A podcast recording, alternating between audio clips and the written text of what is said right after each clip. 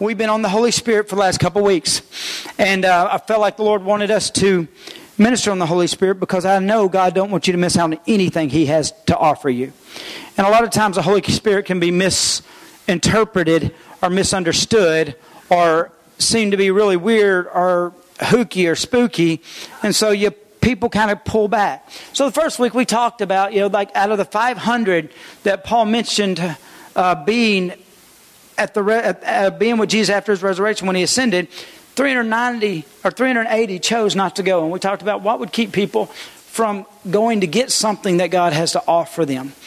And so we shared on that. And then last week, uh, we moved into more, we recapped some, but we moved more into the weird side of the Holy Spirit. Usually the part of the Holy Spirit that gives everybody the weird willy jillies or don't understand it. It was the, it was the topic of the praying in tongues, speaking in tongues, or the um, unknown tongue side of the Holy Spirit.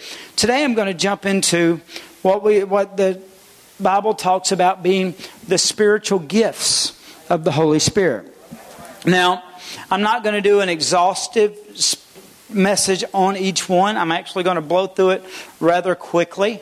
Um, but I do. I am going to leave with you some your the, the places you can go study because it really doesn't matter how deep I go into it, if God doesn't give you the revelation on it personally, you'll always be questioning it, if that makes any sense.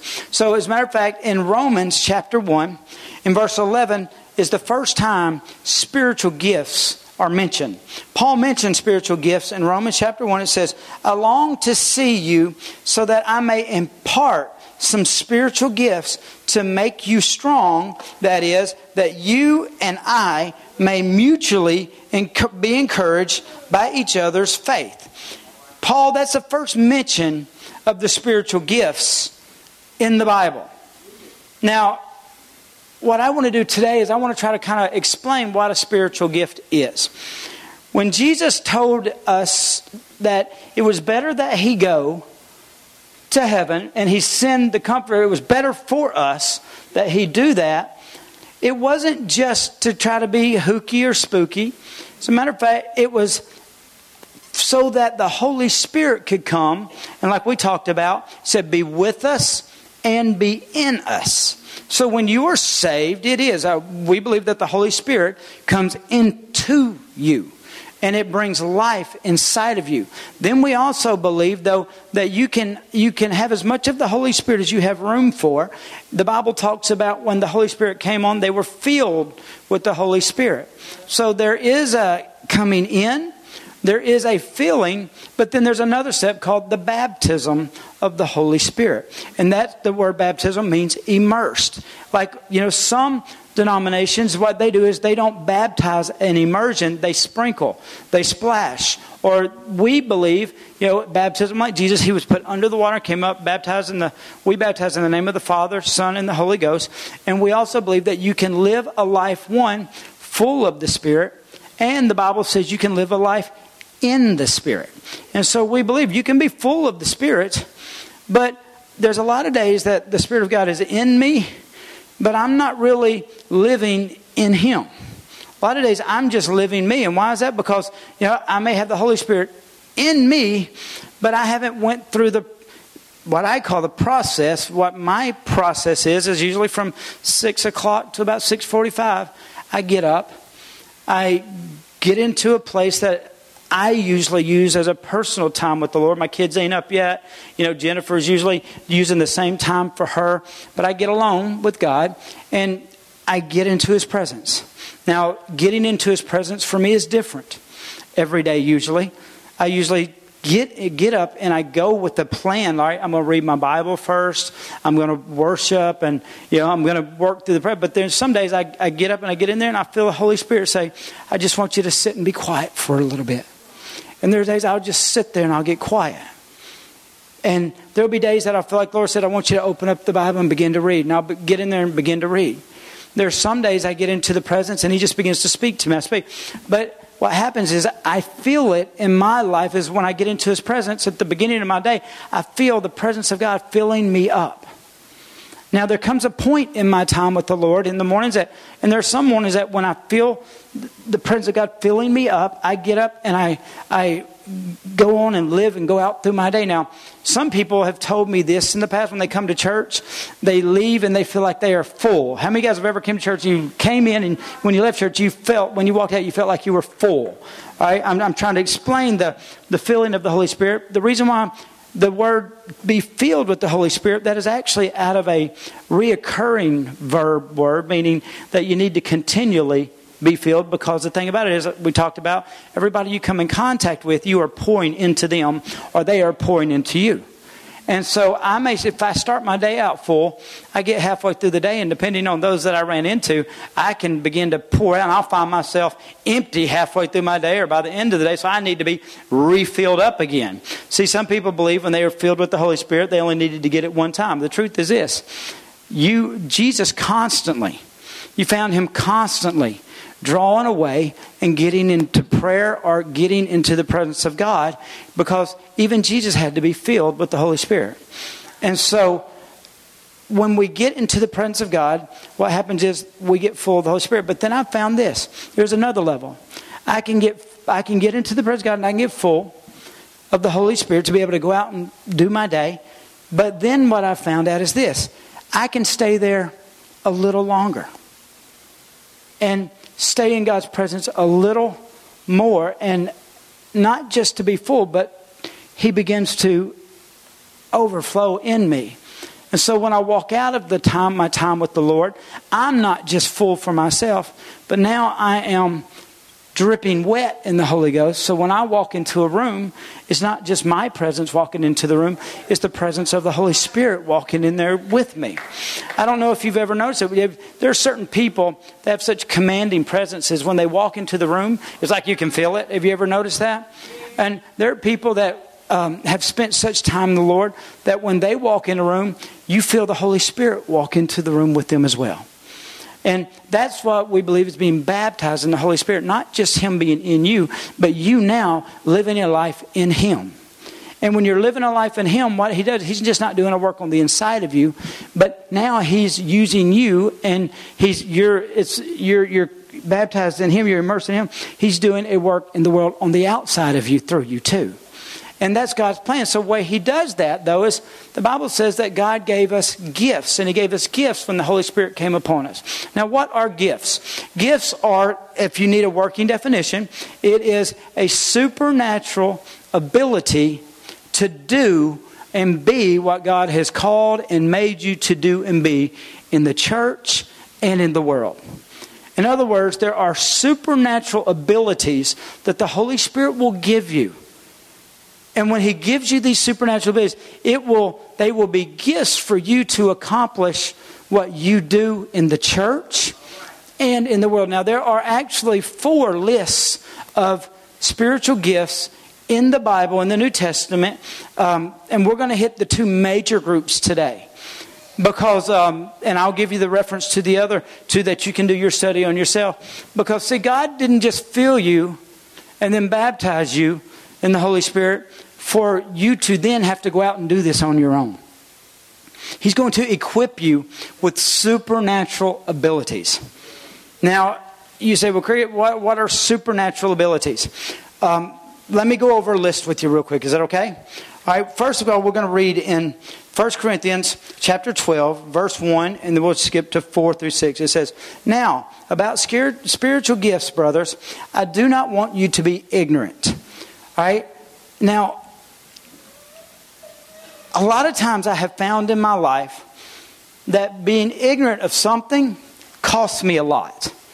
As a matter of fact, I'm embarrassed to say this, but I took a suit jacket out of my closet the other day because I don't wear suits often. I wear jackets a lot, but I don't wear suits. If you want me to marry you or bury you, I'll usually put on the matching pants. But I pulled a suit out of my closet the other day that I probably hadn't worn in, I'd say, probably two years and uh, I pulled out to see if it looked good with jeans. And so when I pulled it out, I put it on and I felt something in my pocket. And I thought, weird. And so I pulled out, pulled out a card. I opened that card, and it was a thank you card from somebody, and they had put a hundred dollar check in that card. And ignorant me two years ago, I could have used that $100. But now I never open that card. Two years later, that check is void. It's no good. Somebody loved me enough two years ago to give me something that really could have helped me out in a lot of ways. I mean, I don't know what two years ago I was facing, but I guarantee you, a hundred dollars would have been nice. But because I was too ignorant when they handed it for to get in my pocket, they didn't just come in and slip it in there and I didn't know. I was actually given it and I put it in my pocket. And when I put it in my pocket, I got busy doing or just didn't make it that important to me, and I did not pull it back out and see what somebody gave me. And the truth is, that was just stupid of me. Just stupid. And so I told Jen, Jen, um, mail it back to them and see if they'll send us another one. no, I'm playing. I didn't. I, I, need to send them a thank you card because I never did thank them for it, obviously, because I didn't know it was there. But um, it was ignorant. That was just ignorant of me. And Paul said, Here, I don't want you to be ignorant, brethren, of spiritual gifts because you can be. And if you're ignorant of spiritual gifts, you could be trying to do what God wants you to do You've got exactly what you need to do it. But because you are ignorant of it, you're not using what's available to you. And so you're trying to do it on your own effort or on your own strength or of your own power. And the Bible says that you don't have to do that. It's not by might nor by power, but it's by my spirit, says the Lord. The Spirit, when He came, this is what I love about it. Why is it good that Jesus go away? I think it would be kind of cool if Jesus was still here. But when Jesus was here, He had the gifts. And He flowed in the gifts. But when he left, he said, I'm going to send the Holy Spirit. He's going to come to you. And he is the comforter, and he is the guide, and he's the paraclete. He's the leader, he's the counselor, he's all that. But he also brought gifts. And now, not just does Jesus have the gift, but the Holy Spirit has given them to us to use. And that's amazing. Now, the gifts of the Holy Spirit can be seen all the way through the Bible, not just New Testament, it's in the Old Testament too, but it was a little different in the Old Testament. Like, for example, one of the gifts of the Holy Spirit is shown in the story of Samson. Samson was just a regular guy. And, you know, a lot of times you see pictures drawn of Samson, and he's this big muscle man. You know what I'm saying? But I don't see the scripture describing Samson that way. Because, as a matter of fact, if you read the story of Samson, when, they, when he got his girlfriend Delilah, they, were come, they wanted to find out where does his strength come from. So if he had these big muscles, they would have probably thought it's coming from the big muscles. Because when I see a big guy, I think that dude's strong. All right, but they were perplexed that Samuel, I mean Samson, was so powerful and strong. But the Bible says that he wasn't strong until the Holy Spirit came upon him. So, one of the gifts that the Holy Spirit brings is shown those eh, is strength. The strength of supernatural ability the Holy Spirit will bring into your life. But we'll read here, it says this it says, There are different kinds of gifts, but the same Spirit. There are different kinds of service, but the same Lord. There are different kinds of workings, but the same God works all of them in all men. Now, there are multiple different gifts. Like I told you, there are four different lists of gifts in the New Testament, and there are two what they call major lists of them, and then there are other gifts. But we're going to talk about but before one of them. All right, we'll read in verse seven. So it says, "A spiritual gift is given to each of us, so we can help one another." Okay, so these gifts were not given to us for us; they were given to us for a purpose in a ministry. We are to, like I say, the Holy Spirit comes in you and fills you for you. But then when you're baptized in the Holy Spirit, it's the outside. You are in Him. And so He gives you gifts to be able to help outside, for you to help the church and for you to make a difference in the world. Because you have the ability, once the Holy Spirit's in you, to have supernatural ability to make a difference in this world. And it's not going to be done by your might. It's not going to by it, but God has given us gifts. Now, let me bring up five myths real quick about that a lot of people don't understand about gifts is this. Spiritual gifts are not natural talents. They're not natural talents. They are actually supernatural powers, gifts that God gives us. For example, Miss Leah was not using a spiritual gift when she was singing in here this morning. She was using a natural talent that God had given her. Natural talents are different than spiritual gifts. That voice, that was powerful. But whether or not she serves the Lord, she's still going to have that voice. That the Bible says that God gave the Christians spiritual gifts so that they can make a difference in the church and a difference in the world. But it's not a natural gift. There are people that are naturally gifted to do things. You know, there are people that are naturally gifted to sing, are naturally gifted to play um, piano, naturally gifted to lead, natural, naturally gifted to do things. Now, spiritual gifts are not natural giftings. But you can use spiritual giftings in your natural gifts. And they enhance your spirit, your, your natural gifts, but they are used to do things that your natural gift cannot do. For example, like Miss Leah's voice, naturally is pleasant to listen to.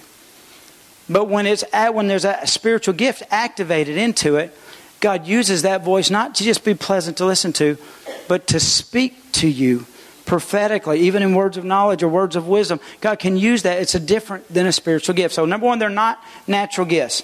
Number two, they're not only given to the elite or the spiritual. It says He's given them to all believers. You don't have to have a Bible school degree to have a spiritual gift. As a matter of fact, everyone has been given them that is filled and baptized in the Holy Spirit. If, if you, you know, the Bible, Paul said this, he says, pursue love, but desire spiritual gifts. He wants everyone to have them. They're not just for, like when we bring in prophets at the beginning of the year to speak over, that, those aren't the only people that have those gifts. Everyone in here has the ability, one, to receive spiritual gifts, but then number two, everyone that is saved and is a believer, they're at your disposal. Now, the next one is they are not a sign of spiritual maturity. Spiritual gifts are not a sign of spiritual maturity. As a matter of fact, there are times in the Bible when somebody got saved, they instantly started prophesying or they instantly started flowing in different gifts. So it's not a sign, and a lot of times because somebody, you know, will flow in a spiritual gift, other people will step back and think, like, wow, that's a really strong, spiritual, mature Christian. No, that's not a sign of that. The Holy Spirit is the Holy Spirit, whether he's on a baby or he's on a, a 40 year old adult. You know, as if it was a sign of um, spiritual maturity, that means the donkey in the Bible that the Spirit of the Lord began to have taught would have been a spiritually mature animal. But it wasn't. It was a gift of the Holy Spirit at work, doing supernatural work at that moment. And I don't see that donkey being a spiritually mature Christian. So I've known spiritual, so I've had, as a matter of fact, I've had spiritually new Christians that aren't really mature in their walk of life, but they'll come up and tell me something that the Lord told them in a service for me, and it'll be dead on. Dead on. And they, they, God, when they were saved, they became believers, they accepted the Holy Spirit, filled them up, and they were baptized, they were beginning to flow in gifts, and they didn't even understand it, but they were being used by God to help me. And I love that the power of the gifts of the Spirit are that way. And next one is this they are nothing to fear nothing to fear. I know a lot of times when we when the gifts of the Spirit are actually functioning in our church, I used to think this all the time. When they would bring in a prophet, I would think, Oh Lord Jesus, please don't let tell him what I'm doing. And there'd be times I wouldn't go up in the prayer line because I was so afraid that he was going to announce in front of everybody the junk that I had going on in my life or the mistakes that I'd made. It's not the way it works. You got nothing to be afraid of. Never has a spiritual gift God used or given or used a spiritual gift and it hurts somebody. Now, there are people that will flow in the flesh and try to claim it's a spiritual, but Bible says that love, which is it says pursue love, which is the most desirable gift, is it says um, that it, it doesn't hurt. It, it doesn't. Now I've seen though when someone would come up and be prayed for and the gift of a spirit would happen and they would call out a sin on somebody. But that person desperately needed that turn in their life right then. And I did not see that person get up. I've never seen a person leave the altar hurt when there was a, a like a, an exposing or a calling out. That person was so relieved that God was finally going to set them free or get them. But I've never seen the Holy Spirit or gift of the Spirit hurt somebody. Seen it freak some people out, but never hurt nobody, all right? So those are the myths, real quick, I want to do. Now I want to read to you Romans chapter 12, verse 6 and 8. And it says this this is one of the lists we're going to focus on today. It says, In His grace, God has given us different gifts for doing certain things well. Now, real clear, it tells it why, why He gave us these gifts. So that you can do what you do well. God, God wants you to be successful. His plan for you is to succeed. And He's gifted you. He says that's why it's better. He sent the Holy Spirit so that when the gifts, when you see the gifts, it will help you do things well. The things that God has called you to do, they're to help you do them well. I love that because I don't preach very well. That's why I'm so dependent on the Holy Spirit that God could ever use anything I say because I know this. Without the gifts of the Holy Spirit flowing into my life, I, want, I, I can't hardly do anything well. you know, and so my thing is, I am so, I am so thankful for the gifts because if anybody's ever been ministered to from me, I promise you, it was from the Holy Spirit. And I'm so thankful that He's given us these gifts. And anything you do for God, He will empower you to be able to do it well. And I love that about how He wants me to succeed. All right? Here it says this it says, it says he will certain things to do well. So if God has given you the ability to prophesy, prophecy is one gift. Right? Speak out with as much faith as God has given you. Now, has anybody ever un- felt what the spirit of prophecy is? Now, prophecy is not fortune telling. A lot of times people think, all right, this person prophesied over me, and they said that I'm going to be a youth pastor, and so they keep living the way they want to, doing life how they want to, because they've got this prophecy, per se, or they think a fortune told about them that no matter what they do at this point going forward, it's going to come about. That's not what prophecy is. It's not fortune telling. Prophecy is this it is someone for God, uh, speaking something out for the Lord. In other words, it is someone proclaiming what God is saying. Now, some people would call what I'm doing right now prophesying. I'm, I'm speaking out the word of the Lord. I call this exhorting or preaching or teaching, but some people would call when you preach prophesying. Some people, when they do preach, they prophesy. but the gift of prophecy is not necessarily what I'm doing now. The gift of prophecy is this. When, and this only happened to me a couple times in my life. I, I, don't flow real strong in the gift of prophecy. Usually, if I got give receive a gift of prophecy, it usually comes through the form of a message, uh, a sermon that the Lord gives me to preach and prophesy to the church. But I have been sitting with someone, and it happened just about three years ago. A lady came in, and her certain, her situation at home was so horrible and so bad. And you know, she had kids, and she was trying to raise them on her own. I remember praying for her. She came up to an altar and asked me to pray with her that situations, financial and home life, would change. And as I was praying for her, it was like it, it would be like words were coming up inside of me so strong that I couldn't. That and so I was. I would open my mouth and said, "This time next year, you will have your children at Disney World." Now that sounds crazy. And honestly, the minute I said that, I felt, "Oh my goodness." What if it doesn't happen?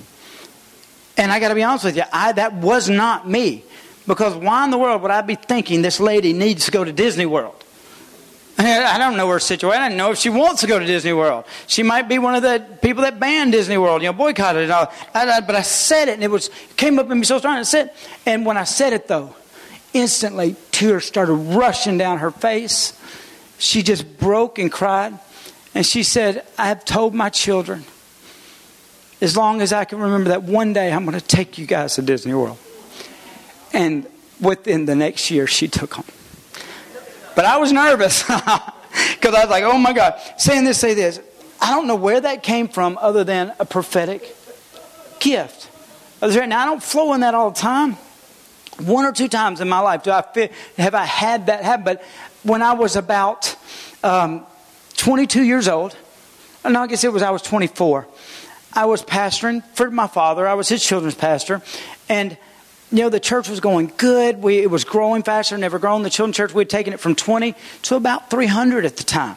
And the door had opened where I was getting to travel and do a lot of conference speaking at conferences on children's ministry and things like that. And man, I was completely happy where I was going. And out of the blue, one day I was speaking at a conference actually in Nashville, Tennessee. And um, when I was speaking, I didn't know anybody in the room, but I walked out and left and thought it was just a regular conference, got my check, happy about that, and uh, came back to Arkansas. And I got a call on a Monday from a man that I had no idea what his name was, and his name was um, Shane Simmons. He was the ministry administrator for Karl Strader. And he said, Hey, uh, Karl Strader was in your conference there, and he wanted to know would you f- come out to Florida and uh, talk to us about some things.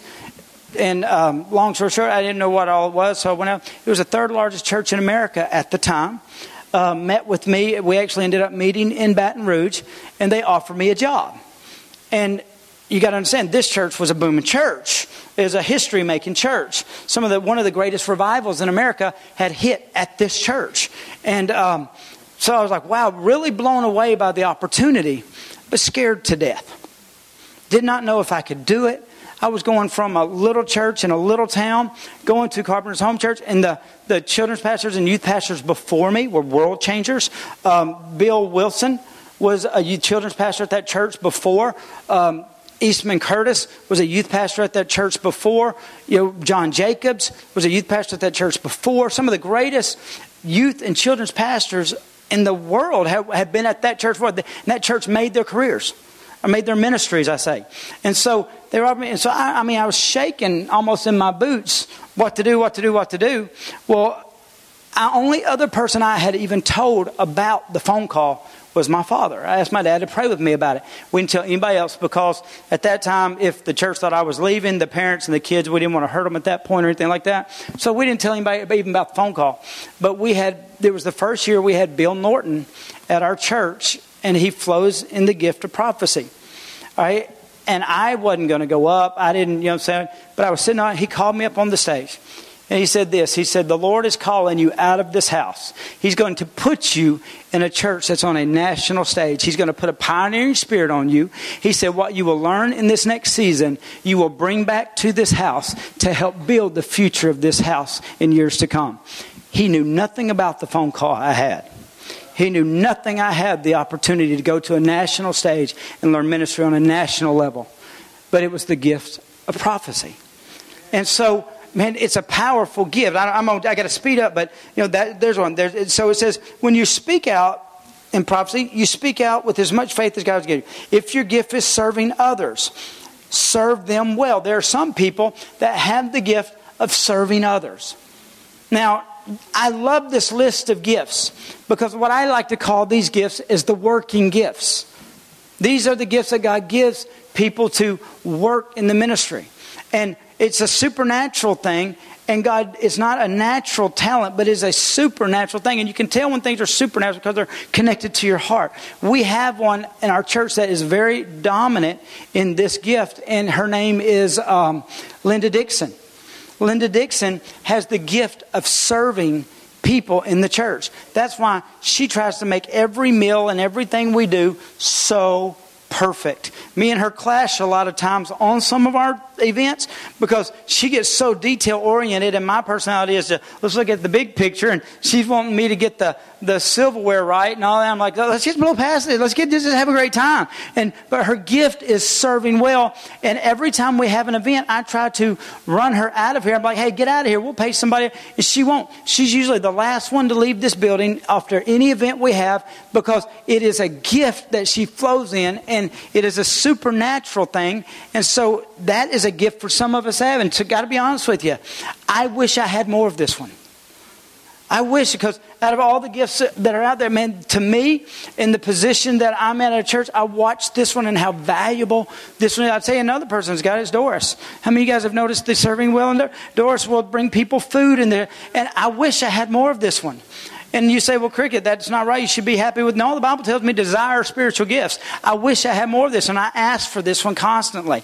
All right, so there's that gift. Then there's this. It says, um, it says, um, if you are a teacher, teach well.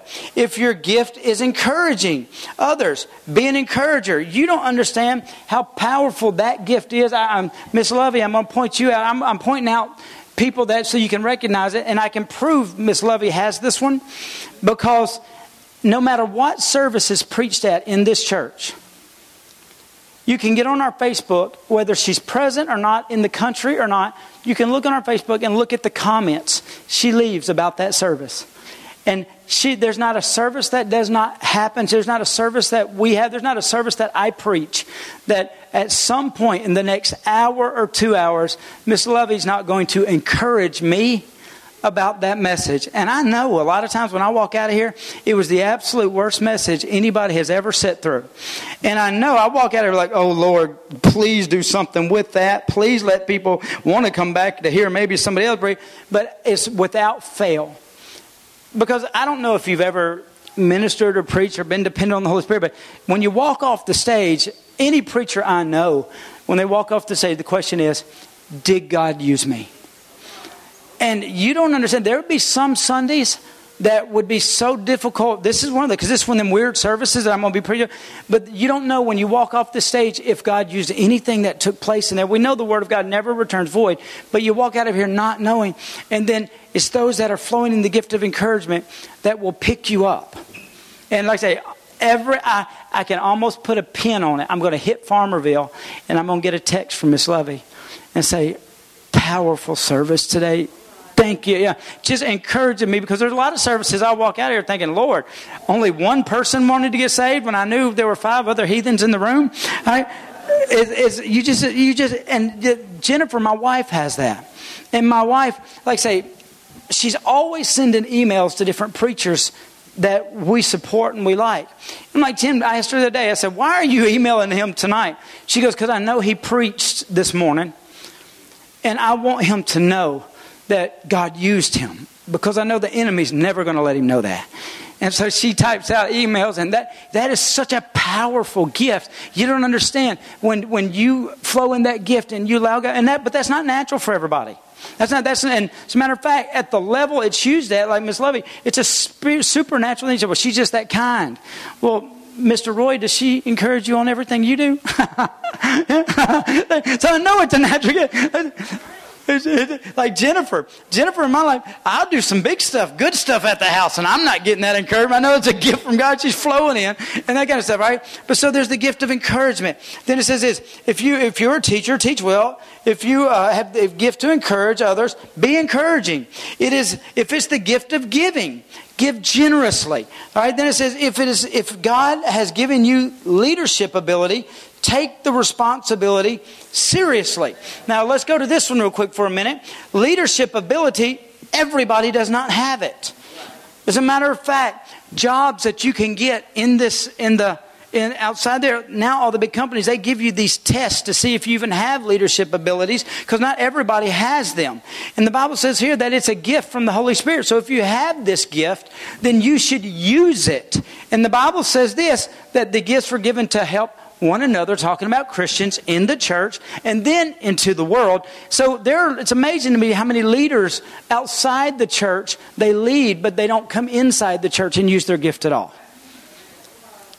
If you have this gift, it is the will of God for you to use it in the church and in the world. It's not just to use it in the world and get a, and then you come to church. These gifts were given for you to be you to for you to use. And it says, God giving the gift to use it responsibly and seriously. And if you have the gift of showing kindness to others, do it gladly. This is another one I see Miss Doris flow in constantly, is the gift of kindness. And I, am calling out people and things like that because I want you to say, I know Miss Doris touches everybody in the church with kindness. And that is a gift, a supernatural thing because I got to be honest with you, nobody's that nice. Nobody is. If that wasn't from God. Because I know she has hard days. That's it. Now, I love, you say, well, Cricket, I don't know which one I have. Well, there's kind of what they call the apple pie test in this working, gift, working list of gifts that I love. All right, the apple pie test is if you were sitting at a table with somebody and they had an apple pie on a plate and it was sitting right on the edge of their table. And they went down to take a bite, and when they did, when they stuck the fork in, it flipped off. The pie hit them on their shirt, made a huge mess. What would your response be? They say if your response to one of these, it helps you just kind of understand what your gifting is. Number one, if it happened and it fell on you, and your first reaction was, I knew that was going to happen. You idiot. I would have told you it was going to happen if you would have just asked me. Well, if that would have your, I'm just going to be honest, that's mine. Um, then most likely you have the gift of prophecy. Yeah, you knew it was going to happen. You just didn't say anything. All right. So, but then not everybody would respond that way. The next one is this. You know, if if you if it happens and it hits them and you jump up and say, "Oh, let me help you clean that up," I hate that for you. You get up and clean it, and you start wiping them to get the napkin and wipe it off. Then you more than likely have the gift of service because you you were the natural gift for you was to respond out of getting up and helping them. All right. Then there's some people that when it happened, they say, you know what? I've researched why pies fall off tables. And the reason why pies fall off tables is because there's gravity at place. And, you know, when you got that plate too, eh, that plate too close to the edge and gravity took place and flipped over and, you know, when it hit your shirt, now let me tell you how to clean that shirt. You probably have the gift of teaching. If, if your mind goes to trying to explain the situation, you probably have the gift of teaching. All right. Next one is if when it fell and hit them on their plate, your first response is to take your plate that has that pie side over. I'm so here, take mine. You probably have the gift of giving. God has gifted you with the supernatural gift because what you have, you're wanting to share and make it better or be used in a good way. All right. Next one is if we um, if it falls and it hits you, then the next one that if your response would be, we can get up, listen, jump up real quick. Here, come up, you guys come over here and help me clean this up. Uh, hey, the one sitting over on the other table, move around here. You get the plate. I'll get the fork. You know what I'm saying? Here's that. You probably have the gift of leading. Yeah, you have a vision of how to get everybody involved to clean up the mess that was made. Then you probably have the gift of, of a vision. Next is if you this is if it hits you and you're like, when it when the pie hits someone, instantly you feel it in your heart that you're sorry for them. You're sorry that they were embarrassed. You're sorry that they, you know I'm saying, this happened to their shirt. You, you, you, your heart just sinks. I don't have this one, so it's hard for me to understand how people think this way. I'm very low in mercy. And Jennifer will tell you that. I, I, that's just not um, a strength in mine. That gift's not real strong in me. Then you have the gift of mercy. If you, Jennifer, instantly, if someone tells Jennifer they're hurting, she hurts. If somebody tells me they're hurting, I usually try to tell them how to quit hurting. I, I don't. But see that if you if you hurt for others and you hurt with others, it's usually the gift of mercy, and that's a spiritual gift. Now, thing about gifts is this: they are supernatural. They're given to you by God, and God wants to use them. Now, those are your working gifts. But then there's another list of gifts that the Bible says that are more or less not working gifts, but they are what they call power gifts. And in the power gifts, there is the prophecy, the word of knowledge, the word of wisdom, the um, working of miracles, the gift of faith. Now, I have the gift of faith. That's probably the most dominant gift in my life. And you say, well, boy, you sure are being conceited. Not really. The, you, when you meet somebody with the gift of faith, it's not that they're that they they are um, that they're the supernatural miracle worker, like with me, it's very hard to convince me that we can't do anything. I got to be honest with that. And if you spend any time with me at all, I am convinced with the power of God, there's nothing we cannot do. And it's not a fake, it's not a, you know, not everybody, and it took me a long time to realize that not everybody's that way. And not everybody's been gifted that way.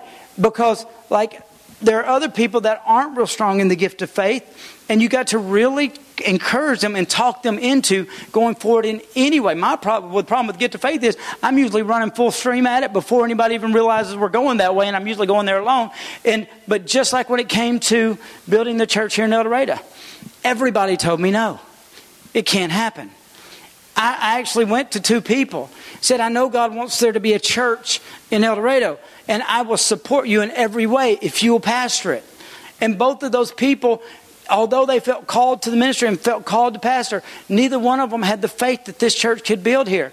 Well, then I remember thinking, all right, none of these pastors that are way better pastors than me, because uh, I wasn't a pastor, I was an evangelist. That's what my job was. And I was thinking, you know, there's no way that I can do that. And then all of a sudden the gift of faith kicked in. Well, why not? Why not? The pastors don't want to do it. You know God wants to do it, then just go do it.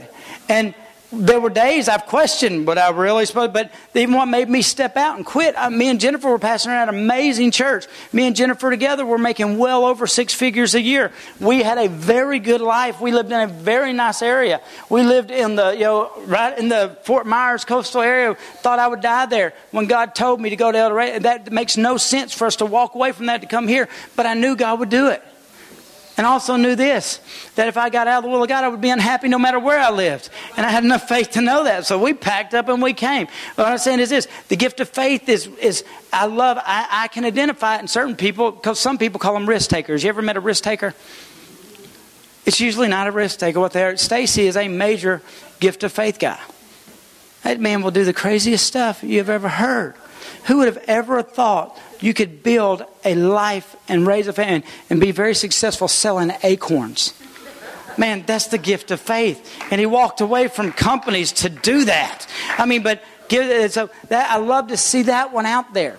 Um, but then there is the gift of tongues and the gift of interpretation of tongues. Now, these, these gifts are what I call power gifts. There are people that have the gift of miracles, and I know several of them. And when I get sick or I need a miracle, I call them to pray for me or in our situations because not everybody has that gift. You understand? Everybody has gifts, but not everybody functions in every gift. He says, I gave one the gift of miracles, and one the gift of faith, and one the gift of prophecy. Bill, uh, David Cuppett one of the most prophetic, active guys I know. Me and him play off each other all the time. Usually, with every within every week or two weeks, he calls me because he does not function strong in the area of faith, in the gift of faith, which I do. And so he'll call me saying, "Cricket, man, I'm facing this. Like we just had this conversation a week ago. Call me and said, man, this is what we're looking at. What do you feel? Do you think we can do it? Of course I think you can do it. Man, you got this. the gifts just start flowing me. But then there are times I'm needing a word from God over my situation right here, right now. And I'll call David say, David, what's God telling you? What's God telling you? Because I know you flow in the prophetic gift. And David will speak back into my life. Um, to the point where it's an amazing gift. Why, the reason why I'm going into these gifts with you today is on, uh, there's more of a reason to having the Holy Spirit than just the leading and the and the comforting and the the the paraclete, the, the advocate and the, the guide and the teacher. All of that is good. But also, the gifts of the Holy Spirit will empower you to do things in church and in this world that you will never be able to do. And God wants you to be successful. He wants you to accomplish what He's put you here to do. So when He sent the Holy Spirit, He sends gifts to come along with them. Now, like I say, this is not an exhaustive list. Let me let me tell you where the other um, lists are, because I want you to go home and I want you to do your own study on these gifts. All right, the gifts, the the, the four area places that the Bible talks about, because there's the fivefold gifts of the ministry which is evangelism. But you remember when the Holy Spirit came on Peter? Peter couldn't witness to anybody, not even a little girl who was watching Jesus die. But the Bible says when he's baptized in the Holy Spirit, he stepped out with the spirit, with the gift of evangelism, preached, and the church grew thousands in one day. He never was able to do that. It was a supernatural gift. But there are four places in the Bible that tell you where your gifts are. I mean, where the list of gifts are. And I want to tell you, give you just five ways to help you locate what yours is and expect to function in them. All right? The Bible says in four different places. In, in 1 Corinthians 12, there is a list of the gifts.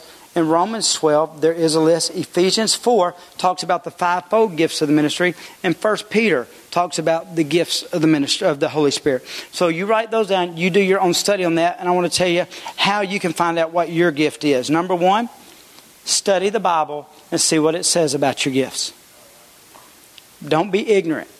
You just like that money in my pocket. I never used it because I did not know it was there. Although it was given to me, I was aware that it was given to me, but I never opened it up and investigated what it was inside. You need to investigate, open your Bible, and read about the gifts of the Spirit. All right, number two, ask God to show you yours. I just understood, I've been pastoring for 23 years now. And I just three years ago recognized the most prominent gift in my life is the gift of faith. I always thought there was something wrong with me.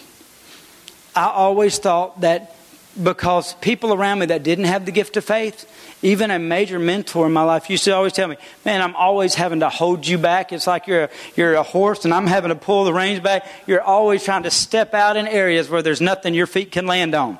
And literally, for years, I thought this part of what I thought was my personality and my makeup was a flaw. And I thought that what this was in me was something that was a negative because I did not understand the gifts of the Spirit. Now that I have found out that one of the predominant gifts in my life is the gift of faith, I got to be honest with you. If you want somebody to pray with you about something, I'm not bragging on me, but I'll believe with you.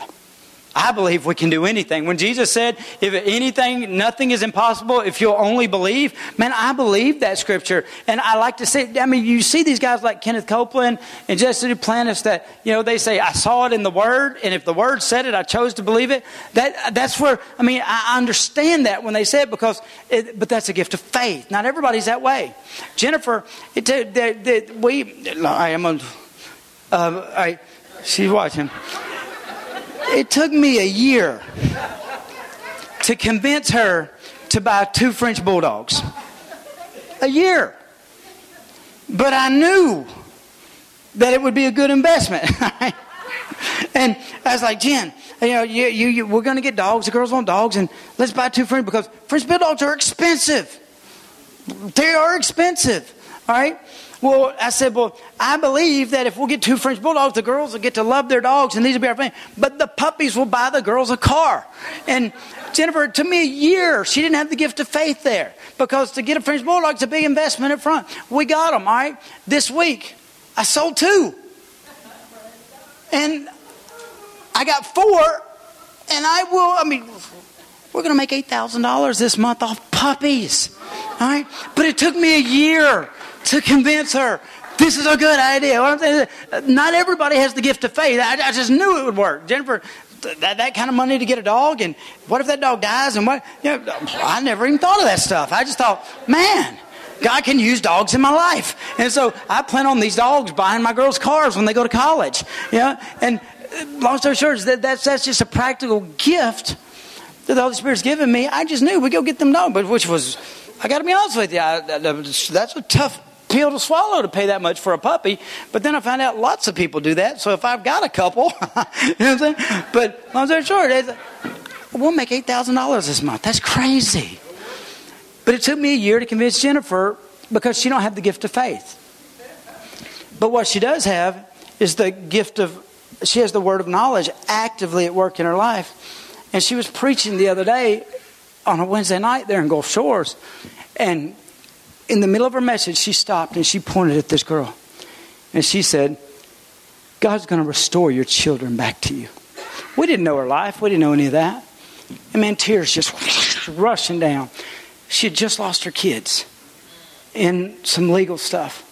And she came in there so, and so she flows in that. It's, it's amazing what the gifts of God will do in your life. Saying that, the reason why I wanted to go out over the gifts and that, it's not really what I wanted to preach on today because the praise team is coming now. I wanted you to understand that the Holy Spirit has not just been sent to you to be a friend, although He is. The Holy Spirit has not just been sent to you to be a guide, although He is.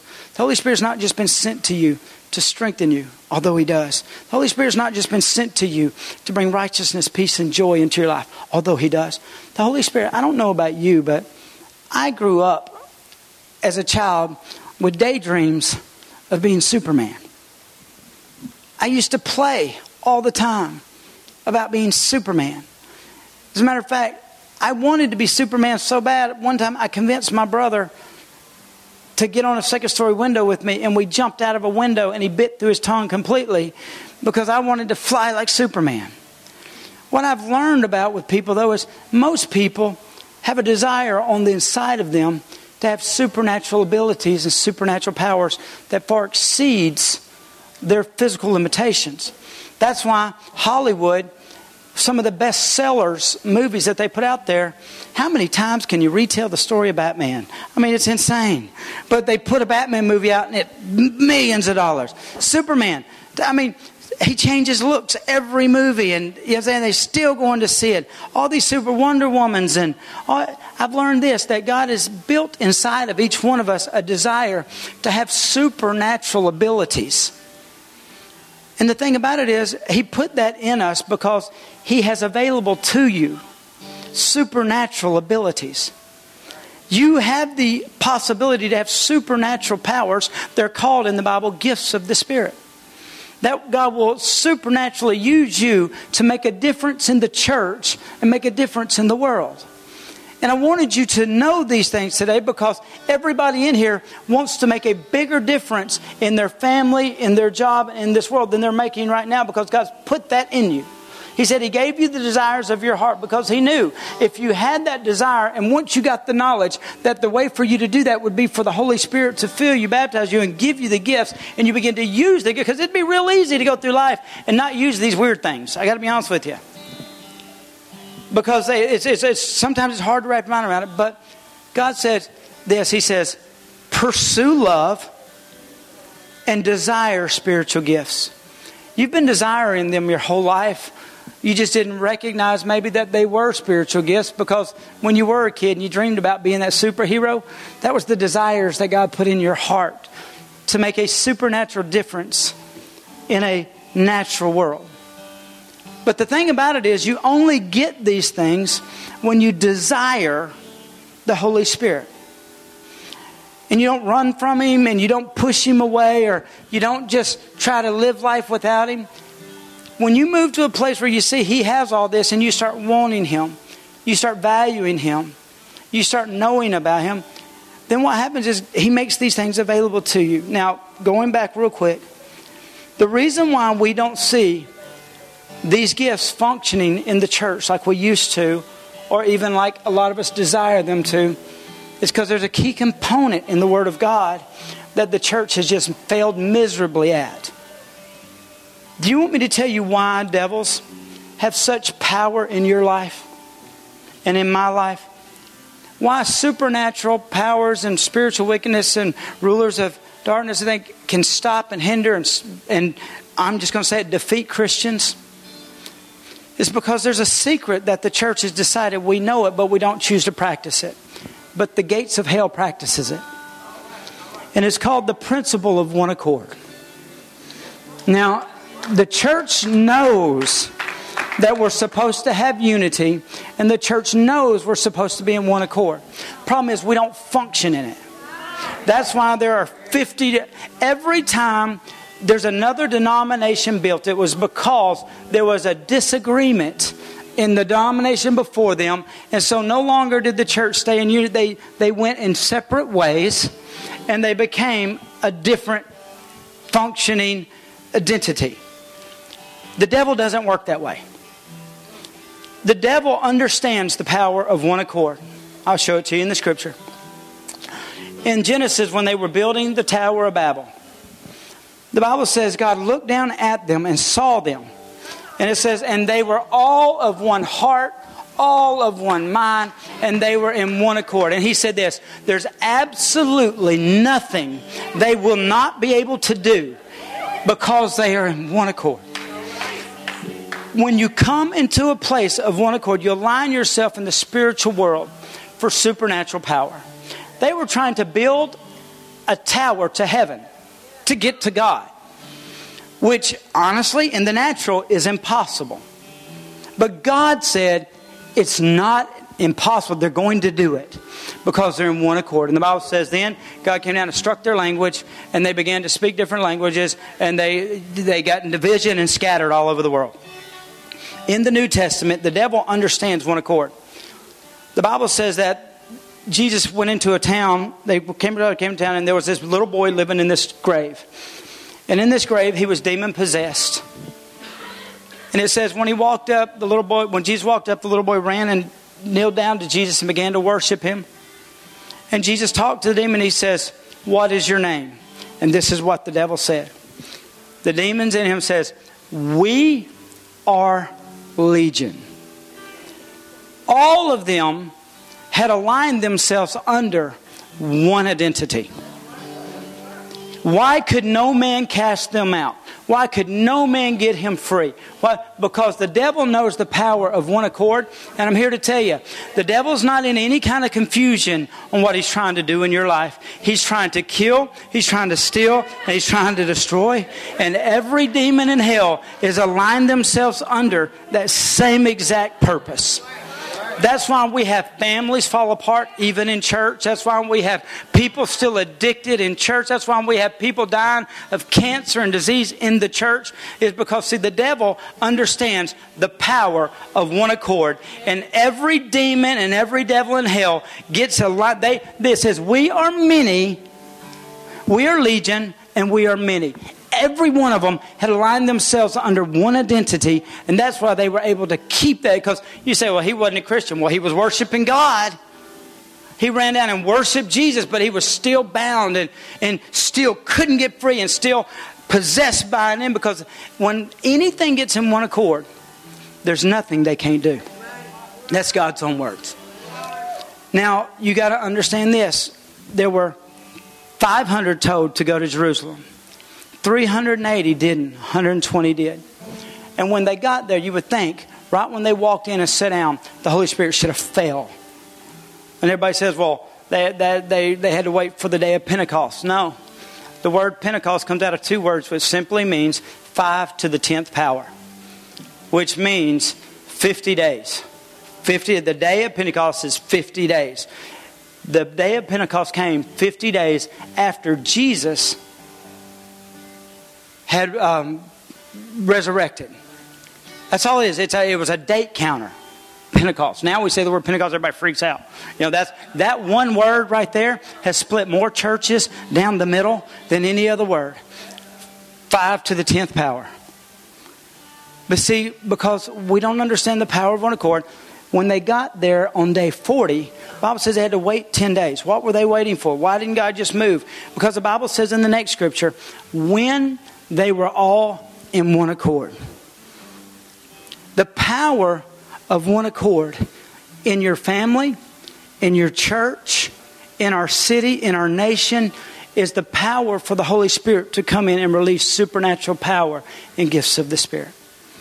When we as a church align ourselves, now think about this.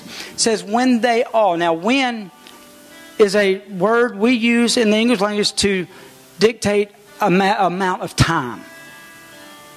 Meaning that when that there was time there, but it wasn't any specific time, it was just time waiting for something to happen. I believe this in our church and in our house and in our families, in your life. God is waiting for the right time to be able to do what it is you've been asking God to do through the power of His Holy Spirit.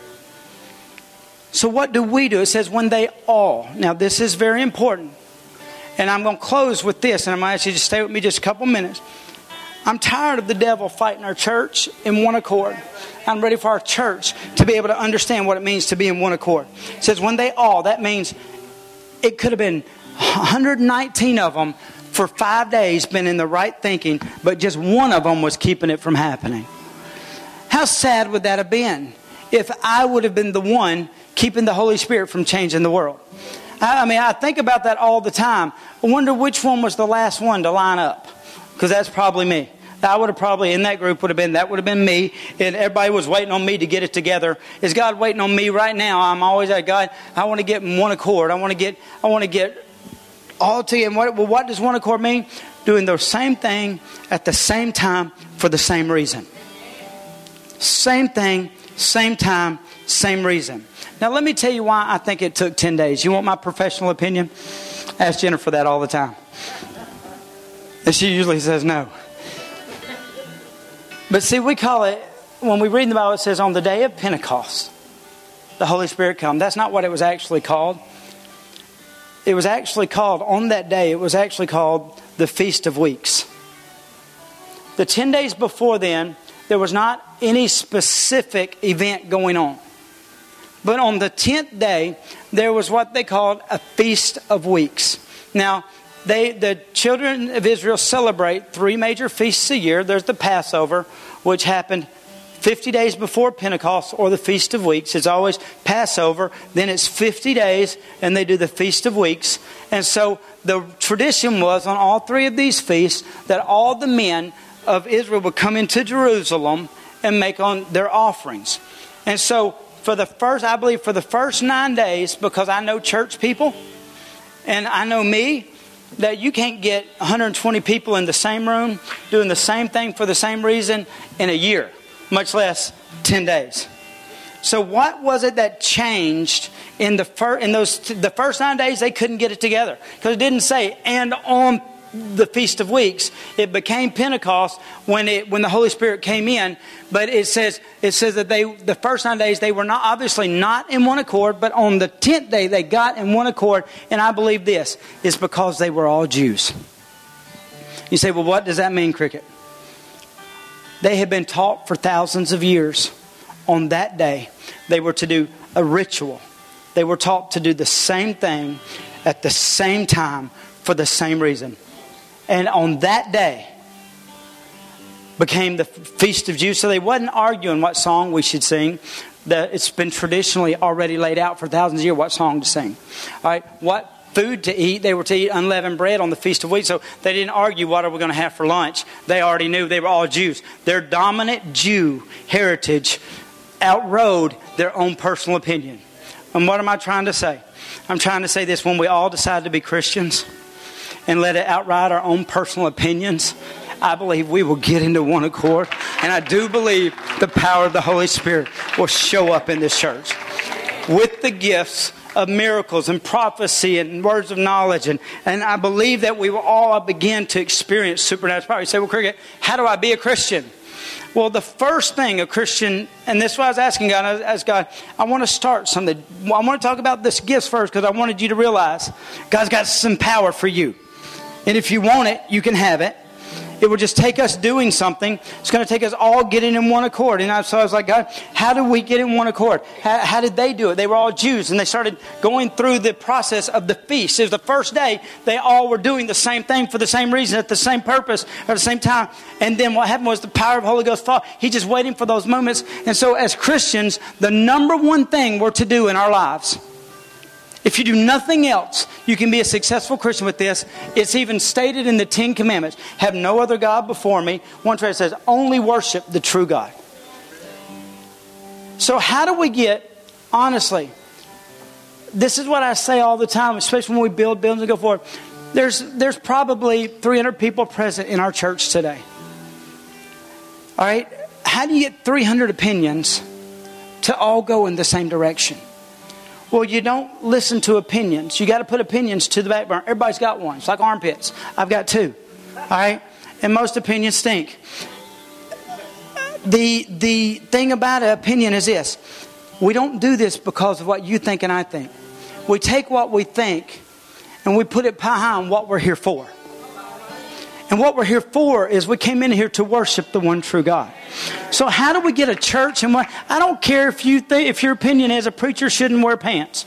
That can't, that won't stop you from worshiping God today. I mean, shouldn't wear jeans. I don't, I don't, you know, but the truth is, your opinion may be right. I just may not be a good preacher. Um, your opinion may be that a church mainly should be predominantly one color. You know, that's your opinion. Put it out the window because that's never going to happen in this church. We believe that God's called the church to be the people of He's called to, and I believe. And so, your opinion may be that you should have to sing gospel songs. Well, the thing about it is, you don't want me to worship with you singing gospel songs. I have no rhythm. And so if I'm going to get in one accord with you, you better not pick a complicated rhythm song. I can't even clap on beat. All right? So you may not like the type of music. That's your opinion. It doesn't stop you from lifting your voice. What I'm here to say is this. I truly believe this. That when we make being a Christian just like the predominant thought pattern of them being a Jew, overrode their opinions and their wants and their desires, when we make the predominant motion we take of being Christians and we put aside any politics, any feeling, and we just make a choice to worship God.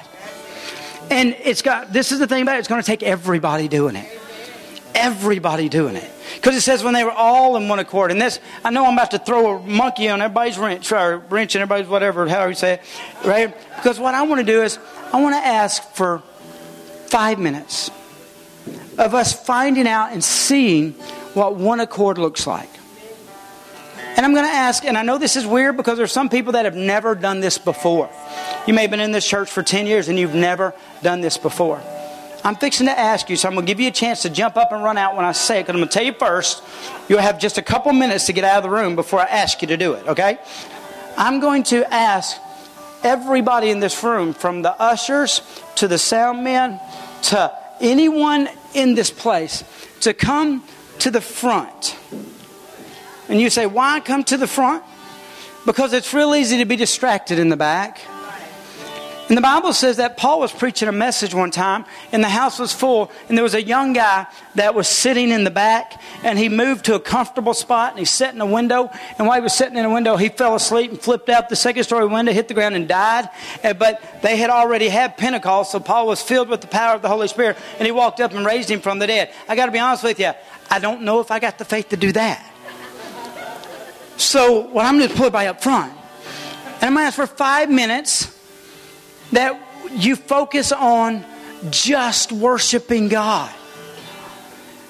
Because see, you may have, we already went through a worship service, and you may have been thinking about the checks you got to write or you everything else. I would, but for five minutes, I want us to focus on being a Christian. And the number one thing about it we do as a Christian is we worship. Adam was created to worship God. You were created to worship God. As a matter of fact, He gave you everything you need to be able to worship God because His let everything that has breath praise the Lord. You don't even got to have talent, rhythm, gifts. I don't have any of that. So I can't sing on tune. I can't clap on beat, but I have the ability to make a joyful noise and worship God. But the Bible says when they were in one accord, the Holy Spirit, and I picture this in my mind, that the Holy Spirit's just sitting in heaven waiting for all the pieces to come together so that he can jump into whatever situation will come into one accord. Because there is power when there is in one accord. The devil knows it. That's why he's had doorways into a lot of our lives. They fight with one accord. They fight with one purpose and they fight for one reason. When we worship, not for any other reason, to look spiritual, but worship to worship the one true God. And you say, well, Cricket already did that this morning. Yeah, but there were some in here that didn't. And the Bible says when they were all in one accord. So what I'm going to ask is just five minutes that, and you don't got to get to that. Just get somewhere comfortable up here. And we take five minutes, and Jerry and Leah are going to lead us in a worship. And I believe when we begin to worship and we learn to worship, you say, well, do you think it's going to happen today? I hope so. But I know this if we don't ever learn to do it, we're never going to create a church where He can. And so I wanted to take five minutes today to start a precedence of what we can begin to do because I got to be honest with you. Every single person in here hold the power to be able to keep God from moving in this place because it took them all. It took them all. So that's what I'm doing. If you've run, go. All right, that's your chance. Because that's what I'm going to do right now. I'm going to close this way. I'm going to ask you to come forward. And for five minutes, Jerry and Leah are going to lead us in worship. And you say, Well, Cricket, I don't know how to worship. I don't know the song. You don't got to worry about that. You just start saying, I worship you, I worship you, I worship you. Didn't say we were all singing the same song. It says they were all in one accord, doing the same thing for the same reason at the same time. And then it says, and suddenly the power of the Holy Spirit blew into the room like a mighty forcing wind, and it set them on fire. And it says they began to speak in unknown tongue. I believe that somebody going to go prophesying in that gift? I don't know, but I hope the gifts show up here because I believe there's some of you in here that need a miracle. I believe there's some of you that need a word of knowledge. I believe there's some of you that need a gift of faith. I believe you're facing something this week that God wants to give you a gift to supernaturally change change your life. And if we can get ourselves to a place where God can come in and have his way, I know what he desires for each one of us to have.